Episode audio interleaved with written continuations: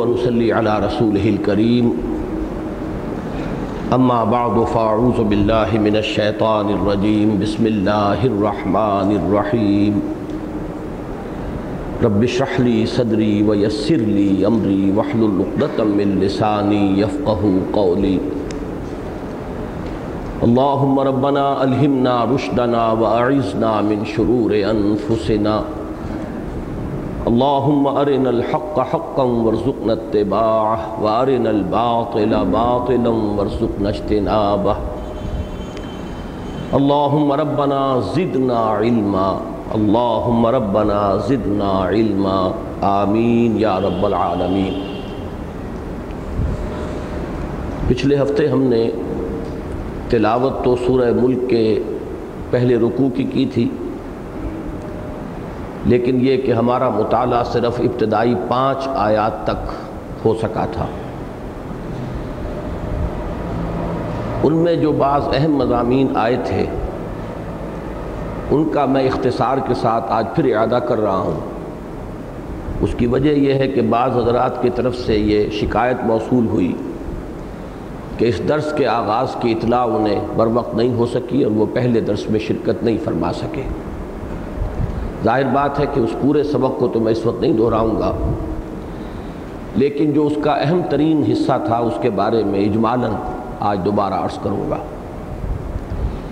جہاں تک اس سورہ مبارکہ کی پہلی آیت کا تعلق ہے، یہ مطلع ہے اور اس میں بڑی گہری مشابہت ہے المصبحات وہ صورتیں کہ جو ابھی ہم نے، جو قرآن مجید میں دس صورتیں مدنی آئی ہیں ان صورتوں سے پہلے، سورہ حدیث سے سورہ تحریم تک۔ پھر ان میں جو پانچ صورتیں ہیں کہ جن کا آغاز سبح للہ یا یسبح للہ سے ہوتا ہے، تو ان کا مطالعہ ابھی ہم نے کچھ ہی عرصہ ہوا ہے کہ کیا ہے۔ ان کے جو مطالعے ہیں، ان کے ساتھ بڑی گہری مناسبت ہے۔ صرف اس فرق کے ساتھ کہ یہاں فرمایا گیا، تبارک الذی بیدہ الملک۔ وہاں فرمایا گیا، سبح للہ ما فی السماوات والارض۔ بہت بابرکت ہے وہ ذات۔ اور تسبیح کرتی ہے اس کی، ہر وہ شے جو آسمان میں ہے اور ہر وہ شے جو زمین میں ہے۔ تو مضمون ایک ہی ہے، صرف یہ کہ اسلوب کا فرق ہے۔ سورہ حدید میں بھی پھر آپ دیکھتے ہیں کہ لہو ملک السماوات والارض، یحیی و یمیت، وہو علا کل شعین قدیر۔ اللہ تعالیٰ کے مالک الملک ہونے اور الملک ہونے کا تصور جو ہے وہ سورہ حدید کے آغاز میں اور پھر آیت ختم ہوئی۔ وہو علا کل شعین قدیر وہی صورت یہاں ہے، تبارک الذی بیدہ الملک۔ وہو علا کل شعین قدیر پھر جو آخری مصبحات میں سے صورت ہے، سورہ تغابن، اس کا بھی آغاز ہے۔ یسبح للہ ما فی السماوات و ما فی الارض لہ الملک و لہ الحمد وہو علا کل شعین قدیر۔ تو بہت گہری مشابہت ہے ان مطالعے میں۔ البتہ جہاں تک دوسری آیت کا تعلق ہے، یہ ہے وہ آیا مبارکہ جس کے بارے میں میں نے عرض کیا تھا کہ یہ قرآن حکیم کی فلسفہ اور فلسفہ اور حکمت سے متعلق جو آیات ہیں، ان میں بڑی اہمیت کی حامل آیت ہے اس لیے کہ اس پر جب انسان غور کرتا ہے تدبر کرتا ہے، تو درجہ بدرجہ بہت سے حقائق منکشف ہوتے ہیں، جنہیں ہم مجموعی طور پر قرآن کا فلسفہ زندگی قرار دے سکتے ہیں۔ یہ اس کا گویا کہ مجموعی عنوان ہے۔ پہلی بات جو میں نے عرض کی تھی وہ یہ کہ خلق الموت، اس لفظ پر غور کیجیے، اس نے پیدا فرمایا موت کو۔ گویا کہ موت کسی بھی درجے میں معدوم ہونے کا نام نہیں ہو سکتی۔ یہ ایک مثبت وجودی حقیقت کی حامل شے ہے۔ وجود رکھنے والی شے ہے، تبھی تو تخلیق ہوئی ہے اس کی۔ لفظ تخلیق کا اطلاق جو ہے، کسی معدوم شے پر نہیں ہو سکتا۔ خلق الموتا والحیاتا معلوم ہوا جیسے کہ حیات ایک مثبت اور وجودی اہمیت کی حامل شے ہے، اسی طرح موت بھی ایک مثبت وجودی حیثیت کی حامل شے ہے۔ ان کے اندر نوعیت کا فرق ہو سکتا ہے، درجے کا فرق ہو سکتا ہے۔ لیکن وجود دونوں کے اندر مشترک ہے۔ دوسری بات یہ سامنے آتی ہے کہ قرآن مجید کا عام اسلوب بھی یہ ہے، جہاں بھی یہ مضمون آتا ہے، موت مقدم ہے حیات پر۔ خلق الموت اول حیات سورہ بقرہ میں فرمایا، کیف تکفرون باللہ وکنتم امواتا فاحیاکم ثم یمیتکم ثم یحییکم۔ اور یہ مضمون اور بھی مختلف مقامات پر آیا ہے۔ جس سے اندازہ یہ ہوتا ہے کہ پہلے ایک موت اس زندگی سے قبل ایک موت ہے۔ سورہ حج کی آیت نمبر 66 میں فرمایا، وَهُوَ الَّذِي أَحْيَاكُمْ ثُمَّ يُمِيتُكُمْ ثُمَّ يُحْيِيكُمْ۔ وہی ہے جس نے تمہیں زندہ کیا، پھر تمہیں مارے گا، پھر تمہیں زندہ کرے گا۔ تو زندہ اس شے کو کیا جاتا ہے کہ جو پہلے موت کی حالت میں موجود ہو۔ معلوم یہ ہوا کہ ایک وجود کی ہماری کیفیت وہ تھی جو اس دنیا میں آنے سے قبل تھی۔ اور اس پر بھی قرآن مجید نے لفظ موت کا اطلاق کیا ہے۔ کن تم امواتن فاحیاکم۔ اسی طرح سورہ جاسیہ میں فرمایا، قل اللہ یحییکم ثم یمیتکم ثم یجمعکم الى یوم القیامہ۔ تو گویا کہ اس دنیا میں جو ہماری آمد ہے، وہ جو کہا کسی نے کہ اے تازہ واردان بسات ہوائے دل، ہم جو یہاں آئے ہیں، تو اس سے پہلے ایک ہماری کیفیت موت کی تھی جو ہم گزار آئے ہیں۔ ایک موت وہ ہے جو ہمارے سامنے آتی ہے۔ یہ جو زندگی ہے ہماری اس دنیا کی زندگی، یہ تو ظاہر بات ہے کہ ہمارا براہ راست اور بلا واسطہ اس کا تجربہ ہے۔ ہم اسے محسوس کر رہے ہیں، اس زندگی کو بسر کر رہے ہیں۔ اس کے حقائق ہمارے حواس خمسہ کی گرفت میں آ رہے ہیں۔ لہذا اس پر تو ہر ایک کا ایمان ہے۔ البتہ یہ کہ اس کے بعد ایسے لوگ بھی دنیا میں رہے ہیں اور آج بھی ہیں۔ کہ جو اس زندگی کے سوا کسی زندگی کو ماننے کے لیے تیار نہیں۔ قرآن مجید میں دو جگہ پر ان کا قول آیا ان ہی اللہ حیات دنیا وما نحن بمبعوثین۔ نہیں ہے ہماری کوئی زندگی سوا اس دنیا کی زندگی کے، اور ہم ہرگز دوبارہ اٹھائے جانے والے نہیں۔ ہیں ایک اور مقام پر مزید وضاحت کے ساتھ فرمایا، وما ہی اللہ حیات دنیا نموت و نحیا، وما یہلکنا الا الدہر۔ نہیں ہے ہماری زندگی سوائے اس دنیا کی زندگی کے۔ ہم خود ہی مرتے ہیں، خود ہی جیتے ہیں۔ اور ہمیں مارنے والی شے بھی، ہلاک کرنے والی شے بھی، گردش فلک اور دہر کے سوا کوئی شے نہیں ہے۔ اس آیت میں تو میں نے بارہ عرض کیا ہے کہ مکمل دہریت کا فلسفہ جو ہے وہ ایک آیت کے اندر موجود ہے۔ اور اس سے یہ بھی معلوم ہوا کہ یہ دہریت کوئی دور جدید کی شے نہیں ہے۔ یہ دہریت جو ہے، یہ تو نزول قرآن کے وقت بھی موجود تھی۔ اگرچہ یہ لوگ شاز تھے اشاز و کل معدوم کے درجے میں تھے۔ اصل میں تو لوگ وہی تھے اکثر و بیشتر جو اللہ کو مانتے تھے، اور جو ان میں سے بہت سے وہ بھی تھے کہ جو باس بعد الموت کے منکر تھے، بہت بہت سے وہ بھی تھے جو مانتے تھے کہ دوسری زندگی ہے۔ لیکن یہ کہ ہمارے وہاں سفارشی ہیں، وہ ہمیں چھڑا لیں گے۔ ہاؤلائے شفاؤنا عند اللہ۔ تو معلوم یہ ہوا کہ شفاعت کا تصور جو ہے وہ گویا مستلزم ہے اس کو کہ وہ باس بعد الموت کے منکر نہیں تھے۔ وہ ہمارے سفارشی ہوں گے۔ لہذا معلوم ہوا کہ وہ اس کو بھی مانتے تھے۔ تو اکثر و بیشتر لوگ تو وہ تھے جو اللہ کو مانتے تھے مگر شرک کے ساتھ۔ پھر یہ کہ وہ باس بادل موت کو بھی مانتے تھے۔ لیکن بڑی تعداد ایسے لوگوں کی بھی تھی جو باس بادل موت کا انکار کرتے تھے، جن کا ذکر ان دو آیات میں آیا۔ وما نحن بمبعوثین وما ہی اللہ حیات الدنیا نموت و نحیا وما یہلکنا الا الدہر۔ اس میں تو اللہ کا بھی انکار ہے۔ معلوم ہوا کہ کوئی اور ایسی ہستی جو ہے ہم اس کو نہیں مانتے، جو جلاتی ہو اور مارتی ہو، جس کے ہاتھ میں زندگی اور موت ہو، نموت و نحیا، یہ خود ہی ایک سلسلہ چل رہا ہے۔ ہم خود ہی جیتے ہیں، خود ہی مرتے ہیں۔ اور ہمیں ہلاک کرنے والی شہدی و مایوہ لکنا الدہر۔ بہرحال ایک تو آپ یہاں سے چلیے، بات شروع کیجیے۔ کہ یہ جو زندگی ہے ہماری، یہ تو وہ ہے کہ جس پر سب کا ایمان ہے، جو ہم یہاں بسر کر رہے ہیں۔ اس لیے کہ یہ تو ہمارے براہ راست تجربے کی شے ہے۔ البتہ قرآن مجید نے جو جلی انداز میں جو بات انتہائی تکرار اور اعادہ کے ساتھ جو کہی ہے، اور وہ اس لیے کہی ہے کہ وہ ہماری اس زندگی کے اندر ہمارے رویے کی درستی کے لیے ناگزیر ہے کہ ہم اسے تسلیم کریں۔ کوئی اخلاق ممکن نہیں ہے جب تک کہ باس بادل موت اور جزا و سزا کا انسان کو یقین نہ ہو۔ جیسا کہ آخری پارے میں جب سورہ علق ہم پڑھیں گے، تو تین آیات مبارکہ ہیں جن کو میں نے بارہا عرض کیا ہے کہ پورا فلسفہ جو ہے آخرت کا ان میں موجود ہے۔ کل ان الانسان یتغا انسان سرکشی پر آمادہ ہو ہی جاتا ہے۔ ظلم، تعدی، دست درازی، دوسروں کی حق تلفی یہ کر گزرتا ہے۔ کیوں کر گزرتا ہے؟ الراہ استغنا دیکھتا ہے اپنے کہیں آزاد۔ کوئی پکڑ نہیں ہے۔ میں نے جھوٹ بولا، میری زبان پر چھالا بھی نہیں پڑا۔ میں نے مال کسی کا ہڑپ کر لیا، مجھے پیٹ میں درد بھی نہیں ہوا۔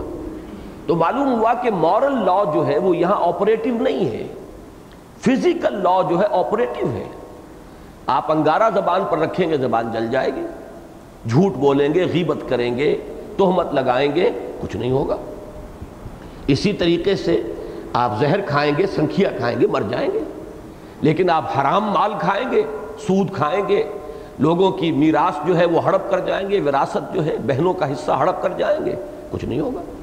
تو چونکہ وہ مورل لا یہاں آپریٹو نہیں ہے، اس کے نتائج نہیں نکلتے، لہذا انسان سرکش ہو جاتا ہے، بڑھتا چلا جاتا ہے تعدی میں، ظلم میں۔ اب اس سے روکنے کے لیے صرف ایک شے ہے جو مؤثر ہے اور وہ عقیدہ آخرت ہے، ان رب کر رجع یقیناً تیرے رب کی طرف لوٹنا ہے۔ جو مورل لا یہاں آپریٹو نہیں ہے، وہ وہاں آپریٹو ہو جائے گا۔ وہاں معلوم ہو جائے گا، جیسا کہ ایک جگہ فرمایا گیا ہے کہ جو لوگ یتیم کا مال ہڑپ کرتے ہیں، ما یا کلون فی بطونہم الا النار۔ وہ نہیں ڈال رہے، اپنے پیٹوں میں نہیں بھر رہے، مگر آگ۔ معلوم یہ ہوا کہ اس کا آگ ہونا یہاں ظاہر نہیں ہو رہا، وہاں ظاہر ہو جائے گا۔ تو یہ ہے اصل میں عقیدہ آخرت، جو کہ قرآن مجید کا سب سے اہم اساسی اور بنیادی مضمون ہے۔ میں اس حد تک اس وقت عرض کرنا چاہوں گا کہ حضور کی دعوت میں نقطۂ اول یہی تھا۔ توحید کا مضمون بھی قدر دیر میں جا کر وضاحت کے ساتھ سامنے آیا ہے۔ ورنہ شروع میں آپ کے تمام خطبات، آغاز کے اور آپ جیسا کہ دیکھتے ہیں کہ ابتدائی آیات جو آئی ہیں حضور سے خطاب میں، تو اس میں جو حکم ملا وہ انذار کا ہے۔ یا المدثر قم فانذر۔ اور جب آپ پڑھتے ہیں وہ خطبات اور جو احادیث کے اندر پھر تفصیلات آئی ہیں، تو آپ نے ابتدا میں جو بات فرمائی وہ صرف آخرت کی خبر تھی۔ لوگوں، زندگی صرف یہ زندگی نہیں ہے، تمہیں دوبارہ اٹھایا جائے گا۔ واللہ لتموتن کما تنامون، ثم لتبعثن کما تستيقظون ثم لتحسبن بما تعملون، ثم لتجزون بالاحسان احسانا وبالسوء سوءا وانها لجنۃ ابدا او لنار ابدا خدا کی قسم تم سب پر موت وارد ہو جائے گی، جیسے روزانہ رات کو سو جاتے ہو اور پھر تم سب اٹھا لیے جاؤ گے لازمن جیسے کہ روزانہ صبح بیدار ہو جاتے ہو۔ پھر تمہارا حساب ہو کر رہے گا۔ پھر تمہیں بدلہ مل کر رہے گا، بھلائی کا بھلا بدلہ اور برائی کی بری سزا۔ اور وہ یا جنت ہے ہمیشہ ہمیش کے لیے اور یا دو دخ ہے ہمیشہ ہمیش کے لیے۔ تو اہم ترین نقطہ یہی تھا۔ اس اعتبار سے کہ در حقیقت انسان کے اندر جو احساس ذمہ داری پیدا ہوگا وہ اس سے ہوگا۔ پھر وہ سوچنے پر آمادہ ہوگا۔ اس کے بعد دوسرا نقطہ آتا ہے در حقیقت توحید کا۔ اگرچہ جب ہم دین کے اصول بیان کریں گے تو ہمارا دین اصلاً دین توحید ہے۔ لیکن یہ کہ دعوت کے اندر ترتیب کچھ بدلتی ہے۔ جیسے کہ اگر آپ قرآن مجید میں جائزہ لیں گے تو رسولوں کے ضمن میں ہمیشہ جب مثبت بات آتی ہے تو تبشیر کا ذکر پہلے ہے۔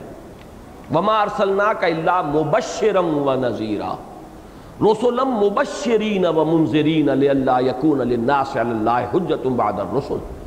تو اگر اصولی طور پر دیکھا جائے تو تبشیر مقدم ہے انذار پر۔ لیکن واقعاتی اعتبار سے دیکھا جائے تو ابتدائی آیات میں تبشیر کا ذکر ہی نہیں۔ یا ایوہ المدثر قم فانذر وانذر عشیرتک الاقربین۔ اس لیے کہ معاشرہ بگڑا ہوا ہے، یہاں بشارت کسے دیں؟ یہاں تو بربادی ہے، تباہی ہے، ہلاکت ہے، اخلاقی پستی ہے، ظلم ہے، جور ہے، تعدی ہے، شرک ہے، کفر ہے، بشارت کسے دیں؟ لہذا اس وقت جو بات جو نمایاں ہو کر آئی ہے، وہ انذار ہے۔ تو اسی طریقے سے اس بات کو سمجھ لیجیے کہ دعوت نبوی کے اندر انذار آخرت مقدم ہے خود توحید کے اوپر۔ توحید کا مضمون بعد میں نکھر کر آیا ہے۔ بہرحال قرآن مجید نے سب سے بڑی حقیقت جو ہمارے سامنے رکھی وہ حیات اخروی۔ البتہ حیات اخروی اور اس حیات دنیاوی کے درمیان ایک شے ہے جس کا نام موت ہے۔ لیکن ذرا غور کریں گے تو معلوم ہوگا کہ اولا تو موت معدوم ہونے کا نام نہیں، دوسرے یہ کہ ذرا تفصیل میں جائیے، وہ خود ایک حیات ہے، موت کہاں ہے؟ جس کو ہم کہتے ہیں حیات برزخی، یہ حیات برزخی ہے۔ حضور صلی اللہ علیہ وسلم کا فرمان ہے کہ قبر جو ہے، وہ یا تو جہنم کے گڑھوں میں سے گڑھا ہے اور یا جنت کے باغیچوں میں سے ایک باغیچہ ہے۔ تو وہ تو حیات ہی کی ایک شکل ہے۔ معلوم ہوا کہ لفظ موت کا اس پر اطلاق مجازن ہو رہا ہے۔ اسی لیے صحیح لفظ جو ہم استعمال کرتے ہیں وہ تو ہے انتقال۔ منتقل ہو جانا ہے۔ زندگی کی ایک حالت سے دوسری حالت کو منتقل ہو جانا ہے۔ تو در حقیقت یہ موت کے لفظ کا بھی اطلاق جو آنے والی زندگی ہے، یہ حیات برزخی جو حیات اخروی سے پہلے ہے۔ بعض بعد الموت والا دن جو آئے گا، ہماری اس یہاں کی دنیا کے اس انتقال کے بعد سے لے کر یہ خود ایک حیات ہی کی کیفیت ہے۔ اب یہ چیزیں تو وہ ہیں کہ جو انسان کے عملی رویے کے لیے ضروری ہے کہ اس کا یقین اسے ہو، اس کا علم اسے ہو، تب وہ درست رہے گا۔ لیکن یہ کہ دوسرے حقائق کچھ اور بھی ہیں، وہ ذرا علمی حقائق ہیں۔ ان کی اہمیت عملی نہیں ہے، لیکن علمی ہے۔ اس میں جب انسان غور کرتا اور قرآن مجید کا یہ اسلوب میں نے بارہا بیان کیا ہے کہ وہ علمی نکات کو اور علمی حقائق کو سرسری انداز میں بلکہ اس سے بھی آگے بڑھ کر ایک لفظ کہہ رہا ہوں کہ ضمنی انداز میں بیان کرتا ہے۔ تاکہ جو عوام ہیں وہ قرآن مجید کو پڑھتے ہوئے کہیں رکے نہ، وہ تسلسل کے ساتھ پڑھتے چلے جائیں۔ البتہ جن کے ذہن کے اندر فلسفیانہ سوالات موجود ہوں، جن کی ساخت فلسفیانہ ہو جو گہرے غور و فکر کے عادی ہوں، وہ کہیں جا کر رک جائیں گے۔ مثلا یہی کہ یہ موت کا لفظ کیوں آیا؟ کیوں نہیں کہا گیا کن تم معدومن فخلقناکم، تم معدوم تھے، ہم نے تمہیں پیدا کیا۔ آخر یہ الفاظ کا چناؤ جو ہے الٹپ تو نہیں۔ یہ تو زیر ہر ہر لفظ غالب چیدام میں خانہ ہے۔ یہ تو اللہ تعالیٰ کے کلام پر یہ بات جو ہے، صد فیصد راست آئے گی کہ ایک ایک حرف جو ہے اس کا اور ایک ایک لفظ جو ہے، وہ بامانی ہے۔ تو لفظ موت کیوں آیا؟ کن تم امواتن فاحیاکم ثم یمیتکم، ثم یحییکم۔ اب یہاں پر آدمی جو ہے ڈیرا لگا کر بیٹھ جائے گا۔ ہاں، عام آدمی گزر جائے گا۔ موت سے مراد ہے معدوم، تم نہیں تھے۔ اور اکثر آپ دیکھیں گے کہ مترجمین یہی کہہ کے گزر گئے۔ تمہارا کو وجود نہ تھا، تمہاری کو ہستی نہ تھی۔ تم نہ تھے، پھر ہم نے تمہیں زندہ کیا۔ زندہ کیا یعنی پیدا کیا۔ در حقیقت عام آدمی کے لیے یہ بھی بہت ہے، کافی ہے۔ اس کے لیے تو اصل شے جو ضروری ہے وہ آخرت کا یقین ہے۔ آخرت کا یقین ہوگا تو اس کا درست رہے گا رویہ عمل صحیح ہوگا، اخلاقی روش اس کی درست ہوگی۔ باقی یہ چیز جو ہے، یہ تو پھر انہی کے لیے ہے کہ جن کے ذہن کے اندر وہ سوالات ہوں، جو حقیقت زندگی پر غور کر رہے ہوں، جو ماہیت وجود پر غور کر رہے ہوں۔ اب یہ چیزیں جن کے سامنے ہیں، وہ ان جگہوں پر آ کر رک جاتے ہیں۔ جیسے کہ کوئی سائنس کا طالب علم اپنی مائکروسکوپ کو فوکس کر کے بیٹھ جاتا ہے اور وہ پوری گہرائی کے اندر جو ہے وہاں پر اب وہ غور کر رہا ہے اسی طریقے سے۔ اور یہ بات جو ہے سب سے زیادہ نمایاں ہو کر آئی سورہ مومن کی اس آیت میں، جس میں کہ اہل جہنم کی فریاد نقل ہوئی ہے۔ عجیب آیت ہے، اس کا جو ردم ہے، اس کا جو فلو ہے، جس طریقے سے وہ مضمون چلتا ہے۔ کہ اہل دوزخ جو ہیں یہ فریاد کریں گے، پروردگار، ربنا امت نسنتین و احییت نسنتین فاعترفنا بذنوبنا فہل الى خروج من سبیل۔ پروردگار، تو نے ہمیں دو مرتبہ مارا اور دو مرتبہ جلایا، دو مرتبہ زندہ کیا، دو مرتبہ ہم پر موت وارد کی۔ اب اماتا کے لفظ پر غور کیجیے، اماتا جو ہے یہ فعل ہے، امتا، تو نے ہمیں مارا، امتنا، تو نے ہمیں مارا۔ اس کے لیے گویا کہ مستلزم ہے کہ پہلے کوئی زندگی ہو۔ زندگی ہوگی تو اس پر موت کا اطلاق ہوگا، موت کا، موت وارد کی جائے گی۔ اگر ان آیات پر غور کیجیے تو معلوم ہوا کہ دو زندگیاں ہم اس زندگی سے پہلے بتا آئے ہیں۔ میں دو زندگیاں کہہ رہا ہوں، موت نہیں کہہ رہا۔ وہ کیا ہے؟ اب وہ ہے در حقیقت قرآن مجید کا وہ گہرا فلسفہ جو ہے کہ ہماری پہلی تخلیق ہوئی تھی عالم ارواح میں۔ میں اس لفظ تخلیق کا یہاں اطلاق کر رہا ہوں، اس لیے کہ قرآن مجید میں بھی ایک جگہ یہ لفظ آیا ہے۔ فرمایا گیا ہے کہ جب قیامت میں ہم سب جمع ہوں گے، اللہ کے سامنے کھڑے ہوں گے، پوری نوع انسانی موجود ہوگی۔ حضرت آدم بھی ہوں گے اور قیام قیامت جب ہوگی، اس وقت تک جو آخری انسان ہوگا، وہ بھی ہوگا، پوری نوع انسانی ہوگی۔ تو اللہ تعالیٰ ایک عجیب خطاب فرمائیں گے، لقد جیتمونا کما خلقناکم اول مرہ۔ آ گئے ہو نا ہمارے پاس، جیسے کہ ہم نے تمہیں پیدا کیا تھا پہلی مرتبہ۔ یہ پہلی مرتبہ بھی جب ہم پیدا کیے گئے تھے تو الارواح جنود مجندہ، حدیث میں یہ الفاظ آئے ہیں کہ وہ روحیں جو ہیں وہ لشکروں کے لشکر تھے۔ تمام ارواح انسانیاں آدم سے لے کر اور آخری انسان تک جو نسل آدم میں پیدا ہوگا، ان کی ارواح اس وقت پیدا کر دی گئیں۔ اگرچہ ٹیکنیکلی جو شاہ ولی اللہ دہلوی رحمۃ اللہ علیہ کی اصطلاحات میں نے آپ کو بتائی تھی اس پر لفظ ایجاد یا یا ابداع کا اطلاق صحیح تر ہوگا۔ ایجاد ارواح، یہ پہلا مرحلہ ہے۔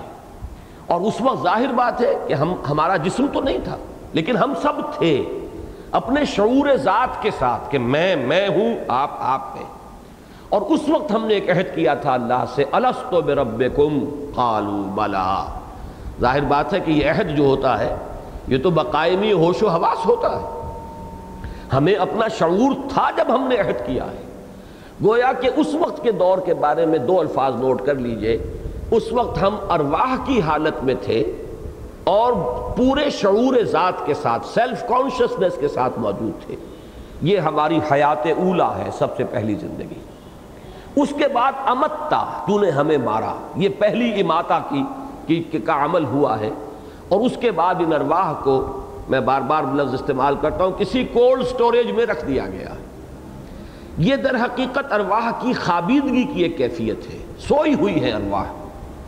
جیسے جیسے اب جو تخلیق کا عالم مادی میں، عالم اجساد میں جو تخلیق کا سلسلہ چل رہا ہے، تو جیسے ہی کسی ایک انسان کا بطن مادر میں، جس کے بارے میں حدیث میں آیا، ایک سو بیس دن کے بعد جب وہ بچہ جو ہے جنین کی شکل میں ایک سو بیس دن کا ہو جاتا ہے، وہ روح جو ہے اس کی لا کر شامل کر دی جاتی ہے۔ فیورسل الملک ملک کو بھیجا جاتا ہے۔ فین فقفی روح پھر وہ اس میں روح پھینک دیتا، پھونک دیتا ہے۔ اور روح سے ظاہر بات ہے کہ زندگی مراد نہیں ہے۔ زندگی تو اس سے پہلے کہ ایک سو بیس دن جو ہے، وہ بھی کوئی ڈیڈ تو نہیں تھا وہ جنین۔ وہ امبریو جو ہے، وہ لیونگ امبریو ہے۔ بلکہ یہ کہ اس سے پہلے جیسے کہ سورہ دہر میں آئے گا، انا خلق نل انسان امن نطفت ہم نے انسان کو پیدا کیا ملے جلے نطفے سے۔ تو وہ نطفہ کہ جس سے انسان کی تخلیق شروع ہوتی ہے، اس کا ایک جز آتا ہے مرد سے، باپ سے۔ اور ایک جز آتا ہے عورت سے یعنی ماں سے۔ اور یہ دونوں جو ہے لیونگ سیلز ہیں۔ یہ ڈیڈ نہیں ہے لیونگ سیلز ہیں۔ ان کے امتزاج سے پھر ایک سیل وجود میں آیا اور اس سے پھر آگے تخلیق کا عمل جو ہے امبریولوجی جس کو کہ ڈسکس کرتی ہے، وہ عمل شروع ہوا۔ ایک سو بیس دن کے بعد۔ اور یہ حدیث جو ہے، بخاری کی ہے، بڑی پختہ حدیث ہے، غالباً متفق علیہ ہے۔ عبداللہ ابن مسعود رضی اللہ تعالی عنہ اس کے راوی ہیں۔ اور چونکہ مضمون اس کا ایسا ہے کہ جس میں لوگوں کو ہو سکتا ہے کہ اچمبے کی کیفیت ہو، لہذا حضرت عبداللہ ابن مسعود فرماتے ہیں کہ حضور نے یہ فرمایا وہ صادق المصدوق۔ اور وہ سچے ہیں اور ان کی سچائی کی گواہی دی گئی ہے۔ اس کے بعد بات شروع کی ہے کہ حضور نے فرمایا کہ تم میں سے ہر ایک کا وجود جو ہے رحم مادر میں چالیس دن تک نطفے کی شکل میں ہوتا ہے، پھر چالیس دن وہ علقہ کی صورت میں ہوتا ہے، پھر چالیس دن وہ مزغہ کی صورت میں ہوتا ہے۔ پھر اللہ تعالیٰ فرشتے کو بھیجتا ہے اور وہ اس میں روح ڈال دیتا ہے۔ یہ ہے احیاء احیاء اولا۔ پہلا جو مسئلہ تھا وہ تو تھا تخلیق اول۔ اب اس کے بعد وہ ایک زندگی عالم ارواح میں ہم نے گزاری۔ ایک موت عالم ارواح میں ہم گزار چکے، روحانی کیفیت میں جبکہ ہم سوئے رہے، اور پھر احیاء ہو رہا ہے پہلا یہاں پر، جب ہم نے اس عالم مادی میں آنکھ کھولی، اے تازہ واردان بسات ہوائے دل، پھر ابھی زندگی کے بعد دوسرا اماتا ہوگا، پھر اس کے بعد دوسرا احیاء ہوگا، اور اس کے بعد ظاہر بات ہے کہ پھر وہ اخروی زندگی ہے، ابدی زندگی۔ تو در حقیقت اس کو بطور دلیل استعمال کریں گے اہل جہنم کہ پروردگار جب چار پانچ مراتب ہم پر گزر چکے دو مرتبہ تو نے مارا، دو مرتبہ جلایا، تو اب ایک مرتبہ اور ہمیں موقع مل جائے۔ فہل الا خروج من سبیل یعنی جب ایک چیز چلی آ رہی ہے اور تکرار دو مرتبہ ہو چکی ہے، تو گویا کہ اس سے ایک دلیل بنتی ہے کہ ایک مرتبہ کا ہمیں موقع اور مل جائے۔ تو یہ ہے اصل میں قرآن مجید کی حکمت کا وہ دوسرا پہلو، یہ غامض پہلو ہے۔ یہ اس طرح واضح نہیں ہے۔ اس کے لیے غور کرنا پڑے گا کہ امت تنسنتین واحیائی تنسنتین دو مرتبہ مارا، دو مرتبہ جلا اس کا مفہوم کیا ہے؟ کنتم امواتن فاحیاکم ثم یمیتکم ثم یحییکم ثم الیہ ترجعون۔ اس کے معنی کیا ہے؟ تو گویا کہ ہمارے وجود کے، اب دیکھیے، اخروی زندگی کے بارے میں ہمارا عقیدہ ہے کہ وہ ابدی ہے۔ وہ وَإِنَّهَا لَجَنَّةٌ أَبَدَا أَوْ لَنَارٌ أَبَدَا اگرچہ ہمارے ہاں بعض لوگوں کا خیال کچھ ہے، میں اصل میں چونکہ پچھلی مرتبہ بھی ایک بات میں کہہ بیٹھا، بعض حضرات نے یہ کہا کہ اس قسم کی باتیں اگر نہ ہی ہوں تو اچھا ہے، بہت سے لوگوں کے ذہن میں خام خواہ کے اشکال ہو جاتے ہیں۔ وہ خالص فلسفیانہ بات ہے یا اسے شاعرانہ بات کہیے۔ اس لیے کہ ہائر پوئٹری، ہائر فلسفی، ہائر مسٹسزم ہائر ریلیجن، یہ چاروں اوپر جا کر ایک ہو جاتے ہیں۔ بہرحال اس تک چونکہ ہر شخص کی ذہنی سطح جو ہے وہ ایسی نہیں ہوتی کہ اس پر گفتگو کی جائے، وہ بات جو میں نے کہی تھی صرف وضاحت کر دیتا ہوں کہ وہ صرف ایک علمی نقطے کی حیثیت سے ذہن میں رکھیے، نہ میں اس کو آپ کے سامنے اس اعتبار سے رکھ رہا ہوں کہ آپ اسے مانیں، تسلیم کریں، اس سے اپنے عقیدے کا جز بنائیں۔ وہ ایک علمی بات ہے، فلسفیانہ بات ہے کہ اللہ تعالیٰ کا علم قدیم ہے اور اللہ تعالیٰ کے علم قدیم میں ہم ہمیشہ سے موجود تھے۔ اس کو ہمارے متکلمین کہتے ہیں یہ سور علمیہ، صورت علمی جو تھی، اللہ کے علم کے اندر اس پوری کائنات کا وجود ہمیشہ سے۔ اس اعتبار سے پوٹینشلی گویا کہ ہمارا وجود تو چلا آ رہا ہے، وہ تو گویا کہ ازلی وجود بھی ہو گیا۔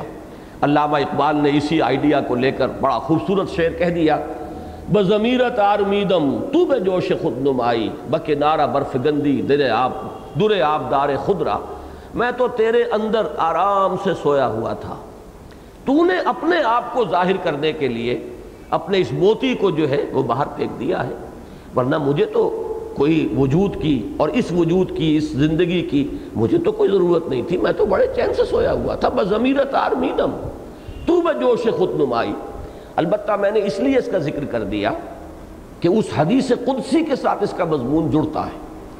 جو اگرچہ محدثین سند کے اعتبار سے اسے تسلیم نہیں کرتے لیکن پوری امت نے بالاجماع اسے قبول کیا ہے مفسرین نے ہمارے فقہا نے سب نے مانا ہے مضمون کے اعتبار سے کہ وہ بات صحیح ہے وہ یہ کہ کن تو کنزم مخفیہ میں ایک چھپا ہوا خزانہ تھا فحبب تو فخلقت الخلق تو میں نے یہ چاہا کہ مجھے پہچانا جائے تو میں نے خلق کو پیدا کیا ایک بند خزانہ ہے، میری قوت خلاقی، میری قوت تخلیق جو ہے، وہ چھپی ہوئی تھی، اس کا ظہور ہے یہ۔ اور اسی میں پھر آخری نقطہ یہ ہے کہ انسان وہ تخلیق ہے اللہ کی، وہ کلائمیکس ہے کریشن کا، جس میں کہ اللہ کو پہچاننے کی استعداد ہے۔ اور وہ بقیہ تمام مخلوقات کو گویا کہ ذریعہ بناتا ہے اللہ کو پہچاننے کا۔ یہ آسمان اور زمین اور چاند اور سورج اور ستارے، یہ سب آیات ہیں۔ ان نفی خلق السماوات والارض واختلاف اللیل والنہار والفلک اللتی تجری فی البحر بما ينفع الناس. الى آخر الآیہ، یہ ساری تخلیق جو ہے، یہ آیت بن گئی۔ اور در حقیقت یہ کس لیے ہے کہ ان کے ذریعے سے انسان اللہ کو پہچانے۔ یہی وجہ ہے کہ صوفیہ وہ جو آیہ مبارکہ ہے، سورہ زاریات کی وما خلقت الجن والانس الا لیعبدون اس کی تعبیر یہی کرتے ہیں۔ وما خلقت الجن والانس الا لیعرفون تاکہ مجھے پہچانے۔ ظاہر بات ہے جب اللہ کی معرفت حاصل ہو جائے گی تو پھر اللہ ہی سے محبت ہوگی، اللہ ہی سے لو لگائی جائے گی۔ اسی کا بندہ بے دام بن کر انسان رہ جائے گا۔ کیسے ممکن ہے کہ وہ پہچان لے اللہ کو اور پھر اس کی توجہ کسی اور طرف ہو جائے؟ کسی اور کی محبت کا وہ اسیر ہو جائے؟ ناممکن۔ یہ تو در حقیقت ہم اللہ کو چھوڑ کر کسی اور چیز کی طرف متوجہ اس لیے ہوتے ہیں کہ وما قدر اللہ حق کا قدر ہی کہ اللہ کا ہم اندازہ نہیں کر پاتے۔ اس کے جلال و جمال اور اس کے حسن و کمال کا ہمیں کچھ تھوڑا سا بھی اندازہ ہو جائے تو پھر یہ کہ کسی اور کو دیکھنے کو جی ہی نہیں چاہے گا۔ کسی اور کی طرف توجہ ہوگی ہی نہیں۔ تو یہ ہے وما خلق الجن والانس الا وہ نتیجہ نکلے گا کس کا؟ الا ليعرفون۔ مجھے پہچانو گے تو مجھ سے محبت کرو گے۔ مجھے پہچانو گے تو میرے بندہ بے دام بن جاؤ گے، میرے غلام بن جاؤ گے۔ میری بندگی ہی کو اپنی زندگی کا اصول اور نایابل بنا لو گے۔ بہرحال یہ وہ حصہ ہے جو صرف ایک فلسفیانہ ایک بات جن حضرات کے دلوں میں کوئی خواہش ہے، کبھی وہ پڑھیں گے تو پھر یہ مسائل شاید آئیں۔ اس اعتبار سے میں نے صرف اس کا ذکر کر دیا ہے۔ اسی طرح میں ایک ذکر اور کر رہا ہوں۔ اور وہ ذکر یہ ہے کہ اگرچہ اہل سنت کا اجماعی عقیدہ یہ ہے کہ جنت بھی ابدی ہے ابدی ہے ابدی ہے، ہمیشہ ہمیش ہمیشہ ہمیش ہمیشہ ہمیش اور دوزخ بھی ابدی ہے ابدی ہے، ہمیشہ ہمیش ہمیشہ ہمیشہ۔ کوئی ان دونوں کے لیے اختتام نہیں ہے۔ لیکن بعض لوگوں کا خیال یہ رہا ہے۔ اور عجیب بات یہ ہے کہ دو ایسی عظیم شخصیتیں کہ جو اور مختلف اعتبارات سے ایک دوسرے کی بالکل ضد ہیں۔ امام ابن تیمیہ رحمہ اللہ اور شیخ محی الدین ابن اکبر، شیخ اکبر۔ اب یہ محی الدین ابن عربی شیخ اکبر جنہیں کہا جاتا ہے۔ اب یہ بہت سے اعتبارات سے ایک دوسرے کی ضد، لیکن اس مسئلے میں دونوں متفق ہیں کہ جہنم ابدی نہیں ہے، جنت ابدی ہے۔ جنت ہمیشہ رہے گی، جہنم ایک وقت آئے گا کہ ختم ہو جائے گا اور اس کے لیے احادیث ہے میں آپ کو بتا دوں کہ مولانا سید سلیمان ندوی رحمۃ اللہ علیہ نے جب سیرت النبی کی تکمیل کی ہے، سیرت النبی کے پہلے دو حصے جو ہیں، وہ ان کے استاذ کے لکھے ہوئے ہیں، شبلی نعمانی رحمہ اللہ۔ اور بقیہ چار حصے جو ہیں، در حقیقت وہ سیرت نہیں ہے، وہ انسائکلوپیڈیا ہے، وہ ایک بہت بڑا علمی ذخیرہ ہے۔ اس کی جلد چہارم میں انہوں نے بحث کی ہے اور انہوں نے اپنی رائے بھی انہی کی رائے کے ساتھ شامل کی ہے کہ جہنم ابدی نہیں ہے۔ ایسی احادیث موجود ہیں کہ فرمایا حضور نے کہ ایک وقت آئے گا کہ جہنم میں کھنکتی ہوئی خالی دیکھ کے مانند رہ جائے گی، اس میں کچھ نہیں ہوگا۔ اور اس کے لیے عقلی دلائل بھی دیے گئے کہ ظاہر بات ہے، اللہ کا فضل تو بے پایا ہو۔ وہ تو بات سمجھ میں آتی ہے۔ اس کی حساب کتاب کی ضرورت نہیں ہے۔ لیکن انسان نے جو غلطیاں کی ہیں، گناہ کیے ہیں، وہ بہرحال محدود ہیں۔ اس نے محدود زندگی میں گناہ کیے۔ اور آپ یہ بھی کہہ لیجیے کہ اس کے بعد میں بھی اثرات رہے، بعد میں بھی اثرات رہے، نسلاً بازا نسلن چلے، لیکن وہ بھی تو محدود ہو جائے گا ایک جگہ جا کر۔ آخر قیامت آئے گی تو نسل آدم ختم ہو جائے گی۔ اور نسل آدم ختم ہو جائے گی تو کسی کے گناہ کے اثرات بھی وہاں جا کر تو ختم ہو گئے۔ اور قرآن مجید میں بار بار آتا ہے کہ اللہ تعالیٰ کسی گناہ کی سزا اتنی ہی دیتا ہے جتنا کہ وہ گناہ ہے، البتہ نیکی کا اجر و ثواب وہ بڑھاتا ہے۔ تو یہ جو اصول ہے، اس اصول سے بھی یہ بات ثابت ہوتی ہے کہ کتنا طویل کتنا طویل، لاکھوں سال، کروڑوں سال، اربوں سال تک بھی مان لیجیے۔ لیکن یہ کہ عقل کا تقاضا یہ ہے، منطق کا تقاضا یہ ہے کہ ایک محدود زندگی میں جو گناہ کیے گئے ہیں اور اس کے اگر اثرات بھی چلے ہیں تو وہ بھی بہرحال کتنے ہی طویل ہو جائیں ایک جگہ پر آ کر حد اس کی آ جائے گی، تو اس کی جو سزا ہے وہ بھی محدود ہونی چاہیے۔ وہ لا محدود تو نہیں ہونی چاہیے۔ یہ ہے اس کے فلسفیانہ دلیل اور احادیث موجود ہیں۔ بہرحال اہل سنت کا یہ اجماعی عقیدہ نہیں ہے، لیکن میں نے علم آپ کے معلومات کے لیے یہ بات عرض کر دی ہے۔ ابن عربی، شیخ اکبر اور امام ابن تیمیہ رحمہ اللہ دونوں کی یہ رائے اب باقی جو ہے، اصل بات سمجھنے کی کیا ہے؟ خلق الموت والحیات یہ میں نے آج عرض کیا، پہلے میں نے عرض کیا تھا کہ تین زندگیاں دو موتیں۔ پہلی زندگی خالص ارواح کی حالت میں، لیکن اس وقت شعور بھی تھا۔ دوس، ایک موت پہلی آ گئی جبکہ روح تھی خابیدہ، سوئی ہوئی، کولڈ سٹوریج میں۔ پھر ہماری دوسری زندگی یہ ہے جس میں روح بھی ہے، جسد بھی ہے، شعور بھی ہے۔ پھر موت آئے گی جس میں کہ روح بھی ہوگی، نفس بھی ہوگا، جسد گل سڑ جائے گا۔ اور اس میں ایک نیم شعوری کی کیفیت بھی ہوگی، اس لیے کہ یہ عالم برزخ کے اندر بھی کچھ نہ کچھ ریفلیکشن جو ہے، عالم آخرہ میں جو کچھ ہونے والا ہے، نتیجہ نکلنے والا ہے، اس کی ایک ریفلیکشن ہے۔ وہ جو انگریزی میں آپ کہتے ہیں کہ coming events cast their shadows before تو اہل جنت کو جو کچھ ملنے والا ہے، ٹھنڈی ہوائیں قبر میں آ جائیں گی۔ اور اہل دوزخ کے ساتھ جو کچھ بیتنے والا ہے، اس کی آگ کی لپٹ جو ہے، وہ یہاں آ جائے گی۔ کبھی تو حضور نے فرمایا کہ کھڑکی کھول دی جاتی ہے۔ یا جنت کی طرف کھڑکی کھول دی جائے گی یا جہنم کی طرف کھول دی جائے گی۔ یا وہاں سے اس کی خوشبوئیں آئیں گی اور ٹھنڈی ہوائیں آئیں گی اور یا یہ ہے کہ جہنم کی لپٹ آنی شروع ہو جائے گی۔ تو میں اس لیے لفظ استعمال کرتا ہوں، نیم شعوری کی کیفیت۔ پھر ہے وہ جب باس بادل موت ہے، پھر وہ ابدی زندگی۔ اگر وہ جہنم کے معاملے میں ہو بھی، لیکن وہ اتنی طویل اتنی طویل اتنی طویل ہے کہ جس کو ہم تو لفظ ابد ہی سے تعبیر کریں گے تو سمجھ میں آئے گا۔ اس لیے کہ ہمارے الفاظ تو محدود ہیں، ہمارا تصور جو ہے الفاظ کے حوالے سے قائم ہوتا ہے۔ اور ہمارا ذہن چونکہ محدود ہے، الفاظ اسی کی بنیاد پر وجود میں آئے ہیں، ہم ابد کا تصور کر ہی نہیں سکتے۔ بلکہ ہمارا تصور تو کہیں نہ کہیں جا کر محدود ہی ہو جائے گا۔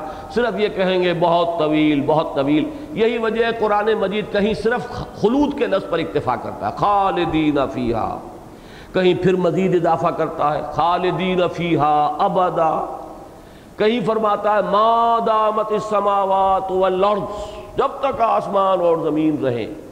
کہیں فرماتا احقابا، وہ احقاب صدہ برس، صدیوں پر صدیاں بیتتی جائیں گی، رہیں گے اس میں۔ اس لیے کہ اب اس کے علاوہ ہماری زبان کے الفاظ اور کہاں سے آئیں ہماری زبان ہے نا جس میں قرآن مجید نازل ہو رہا ہے۔ ہمارے ہم ہم نہیں سمجھ سکتے اگر یہ کوئی ایبسولوٹ لینگویج ہو تو اس میں ہم کیسے سمجھیں گے؟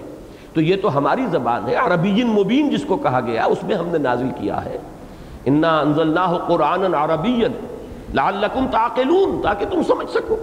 ہم نے اس کو قرآن عربی بنا کر نازل کیا۔ یا اس سے پہلے کوئی کتاب اتری، وہ وہ قرآن عبرانی تھی، یا کوئی اور پہلے صحیفہ حضرت ابراہیم کا نازل ہوا ہوگا، تو ہم نہیں کہہ سکتے کہ وہ عبرانی تھی یا کوئی اور زبان تھی۔ واللہ عالم۔ تو معلوم یہ ہوا کہ ہمارے الفاظ محدود ہیں۔ اب زیادہ سے زیادہ تصور دینے کے لیے مختلف اسلوب ہیں۔ کہیں صرف خلود کہیں خالدین فیہا ابدا، کہیں ما دامت السماوات والارض جب تک آسمان اور زمین قائم رہے، کہیں احقابا صدہا برس، صدیوں پر صدیاں بیتتی جائیں گی۔ تو بہرحال یہ ہے تصور زندگی کا۔ اور میں نے جیسا کہ پچھلی مرتبہ آپ کو علامہ اقبال کا شعر سنایا، بہترین تعبیر، صحیح ترین تعبیر۔ میں نہیں سمجھتا کہ اس سے زیادہ خوبصورت تعبیر ہو سکتی ہے۔ کہ تو اسے پیمانہ امروز و فردہ سے نہ ناپ، جاویداں، پیہم دواں ہر دم جواں ہے زندگی۔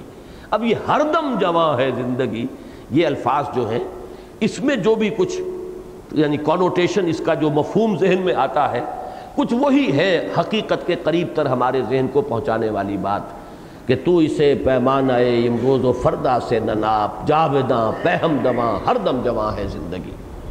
ایک بات کی طرف اور اشارہ کر دوں۔ سورہ روم میں ایک بڑی پیاری بات آئی ہے کہ یعلمون ظاہرم من الحیات الدنیا۔ یہ لوگ حیات دنیاوی کے بھی صرف ظاہر ہی سے واقف ہیں۔ یعنی جو حیات دنیاوی، جیسا کہ میں نے عرض کیا، وہ ہمارا براہ راست تجربہ ہے۔ بڑے ہارڈ فیکٹس ہیں نا اس کے۔ یہاں کی مسرت بھی ایک واقعے کی حیثیت سے آتی ہے اور یہاں کی مذرت یا کوئی ہمارے لیے کوفت ہے، وہ بھی ایک واقعے کی حیثیت سے آتی ہے۔ یہاں کی خوشیاں بھی جو ہے بڑی کنکریٹ ہیں اور یہاں کے غم بھی بڑے کنکریٹ ہیں۔ تو یہ ہے ہمارا ڈائریکٹ ایک اس کا تجربہ اور ایکسپیرینس لیکن در حقیقت اس زندگی کی بھی جو اصل بات نہیں حقیقت ہے، وہ ہمارے حواس کے دائرے سے باہر ہے۔ اور وہ ہے روح۔ اصل تو شے روح ہے۔ یہ جسد تو اس کا ایک مرکب ہے، اسے ایک سواری دے دی گئی ہے۔ لہذا ہم دنیا کی زندگی سے بھی جس سے براہ راست واقف ہیں، وہ در حقیقت مادی زندگی ہے۔ حقیقی زندگی جو ہے، وہ تو روحانی زندگی ہے۔ وہ روح جو ہم میں پھونکی گئی ہے۔ اگر اس کو جان لیں، تو جیسے کہ میں سورہ حشر کی اس آیت کے حوالے سے بڑی مفصل تقاریر کر چکا ہوں کہ ولا تکون کلزین نس اللہ فانساہم انفسہم اولئک الفاسقون۔ ان لوگوں کے مانند نہ ہو جاؤ جنہوں نے اللہ کو بھلا دیا۔ تو اللہ نے انہیں اپنے آپ سے غافل کر دیا۔ تو یہ اپنے آپ سے غافل ہو کر زندگی بسر کر رہا ہے انسان، وہ اپنے آپ کو صرف ایک حیوان سمجھ کر، ایک حیوان قرار دے کر۔ زیادہ سے زیادہ یہ کہ ذرا سلائٹلی مور ایوالڈ اینیمل ہے۔ ذرا ہائر پلین آف ایولیوشن پر ہے۔ ذرا ایولیوشن ٹری کی ٹاپ پر آ گیا ہے۔ لیکن ظاہر بات ہے، آج کے انسان کا تصور اپنے بارے میں یہی ہے کہ میرے اور ان ایپس کے درمیان اتنا ہی فرق ہے جتنا کہ گھوڑے اور گدھے کے مابین فرق ہے۔ گدھا ذرا کورس قسم کا اینیمل ہے اور گھوڑا ریفائنڈ قسم کا اینیمل ہے، باقی وہی اینیمل وہ ہے، وہی اینیمل وہ ہے۔ اینیمل ہونے میں کوئی فرق نہیں ہے۔ ایک ذرا ریفائنڈ ہے، ایک کورس ہے۔ تو یہ گوریلے اور شمپنزیز اور یہ ایپس جو ہیں، یہ گویا کہ ہمارے ہی، وہ ہم ہی ہیں یہ، لیکن یہ کہ وہ ذرا کورس قسم کے ہیں ابھی۔ اب ہم ریفائن ہو گئے۔ یہ ہے آج کے انسان کا تصور اپنے بارے میں۔ گویا کہ انسان اپنی عظمت سے خود مستعفی ہو چکا ہے۔ اس نے اپنے آپ کو مجرد ایک حیوان کی سطح پر گرا دیا ہے۔ اس سے زیادہ اپنی کوئی حقیقت وہ سمجھتا ہی نہیں۔ اور یہ میرے نزدیک سب سے بڑا مظہر ہے اس آیا مبارکہ کا۔ ولا تکون کلزین نس اللہ فانساہم انفسہم اولئکہم الفاسقون۔ تو جب اپنے آپ کو حیوان سمجھ لیں گے تو فاسق تو ہوں گے ہی پھر۔ پھر تو اینیمل انسٹنکٹس اور ان کو بے قابو کر کے انسان جو ہے زیادہ سے زیادہ سینچول گریٹیفیکیشن زیادہ سے زیادہ تسکین جو ہے اپنے لیے حاصل کرے گا۔ تو ظاہر بات ہے، پھر فاسق ہونا تو نتیجہ ہے اس کا کہ انہوں نے اپنے آپ کو محض حیوان سمجھا اور اپنی اصل حقیقت کو بھول گئے۔ یہ ہے ظاہرم من الحیات الدنیا۔ یہ حیات دنیاوی کا بھی اصل باطنی پہلو اگر سامنے آ جائے تو پھر وہ بات ہو جائے گی۔ یہ بھی وہ حدیث ہے کہ جو بہرحال محدثین کے ہاں پایا ثبوت کو نہیں پہنچتی، لیکن چلیے اسے ایک حکیمانہ مقولہ سمجھ لیجیے کہ من عرف نفسہ فقط عرف ربہ۔ جو اپنی حقیقت کو پہچان لے گا، وہ اپنے رب کو بھی پہچان لے گا۔ اس لیے کہ ہم نے اپنی حقیقت کو بھی نہیں پہچانا ہے۔ بہرحال یہ ہے وہ حیات انسانی کے پانچ ادوار۔ میں نے پہلے کہا تھا، تین زندگیاں، دو موتیں۔ آج میں حیات ہی کے پانچ ادوار کہہ رہا ہوں۔ اس لیے کہ موت بھی ایک طرح کی زندگی ہے۔ اگرچہ شعور نہیں ہے، جیسے آدمی سویا ہوا ہے۔ تو سویا ہوا ہے تو اس کے جسم کے اندر جان موجود ہے، لیکن شعور نہیں ہے۔ اسی طریقے سے ارواح ہماری تھیں، شعور سلب کر لیا گیا، سلا دیا گیا۔ تو وہ بھی در حقیقت ایک زندگی ہی کی کیفیت تھی۔ پہلی زندگی عالم ارواح میں جب ہمیں شعور بھی تھا اور ہم نے عہد السط کیا اپنے پروردگار سے۔ دوسری زندگی جب ارواح کی حالت میں ہم سوئے ہوئے تھے۔ تیسری زندگی جب ہماری آنکھ یہاں کھلی۔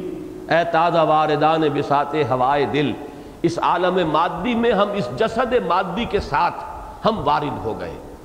چوتھی زندگی عالم برزخ کی ہے۔ وہ بھی زندگی کی ایک کیفیت ہے، نیم شعوری کی ایک کیفیت ہے۔ پانچویں زندگی وہ ہے، وہ ابدی زندگی۔ تو اسے پیمانہ امروز و فردا سے نناب جاویداں بے ہم دماں ہر دم جمع ہے زندگی۔ اس کا جو آخری ٹکڑا ہے وہ ہے عملی۔ اس کا یہ جو اللہ نے حصے بکھرے کیے، کیوں کیے؟ یہ تسلسل ایک چلا رہا ہے۔ میں پھر ایک بات عرض کر دوں، جہاں تک روح کا تسلسل ہے، وہ کہیں نہیں ٹوٹا۔ یہ جو بھی کیفیات بدل رہی ہے کہیں روح خالی ہے، کہیں روح جسد کے ساتھ ہے کہیں روح پھر جب ہے، قبر میں جسد جو ہے وہ گھل رہا ہے، مٹی ہو کر مٹی ہو رہا ہے، روح موجود ہے، روح چل رہی ہے۔ روح کا تسلسل تو کہیں ٹوٹا ہی نہیں۔ اس وقت سے جب سے کہ اللہ نے ارواح کو تخلیق کیا ہے، اس وقت سے لے کر وہ ابد الآباد تک۔ یہ تو ایک تسلسل ہے، اس میں تو کہیں وقفہ بھی نہیں۔ اس کے بارے میں تو ہم یہ بھی نہیں کہہ سکتے کہ موت ایک زندگی کا وقفہ ہے یعنی آگے بڑھیں گے دم لے کر۔ وقفہ کہیں ہے ہی نہیں۔ البتہ اس روح کی کیفیات بدل گئی ہیں۔ اولاً روح شعور کے ساتھ، ثانیاً روح غیر شعوری کی کیفیت میں، ثالثاً روح جسد کے ساتھ۔ پھر چوتھے درجے میں روح نفس کے ساتھ اور نیم شعوری کی کیفیت میں۔ اور عالم آخری آخرہ میں پھر ہمیں ایک جسد عطا کیا جائے گا تاکہ اس دنیا میں جو کمائی ہم نے جسد کے حوالے سے کی ہے، چاہے وہ نیکی کی کی ہے، چاہے بدی کی کی ہے، اس جسد کے ذریعے سے کی ہے۔ اس کا بدلہ بھی ہمیں اس جسد ہی کے حوالے سے ملے۔ اس کی جو صدا ہے یا انعام ہے، وہ بھی اسی جسد کے ذریعے سے ملے، اس لیے ہمیں جسد عطا کر دیا جائے گا۔ تو یہ پانچ ادوار ہیں ہماری زندگی کے۔ اب یہ ٹکڑے کیوں کیے؟ لِيَبْلُوَكُمْ أَيُّكُمْ أَحْسَنُ عَمَلًا۔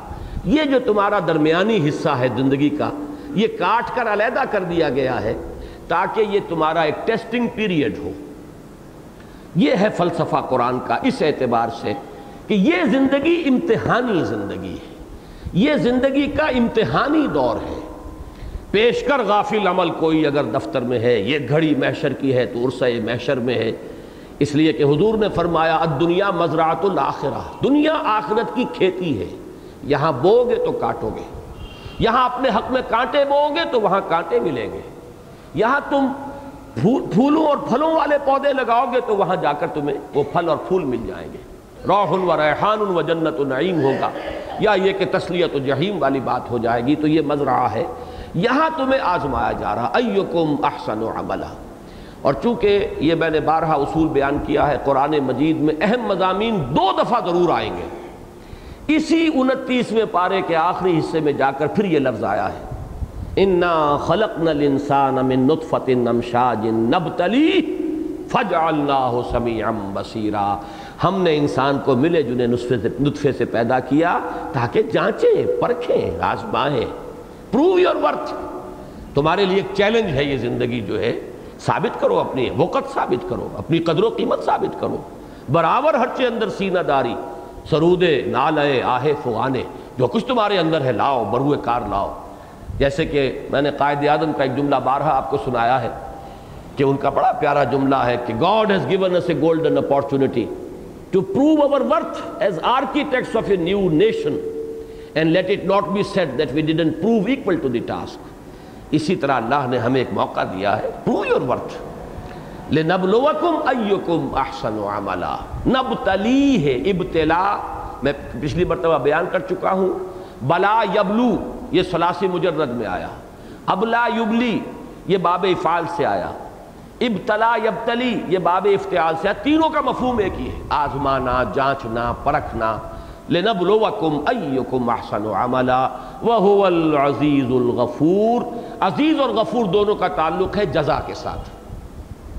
وہ زبردست ہے جو چاہے سزا دے، لیکن وہ غفور بھی ہے جس کو چاہے بخش دے۔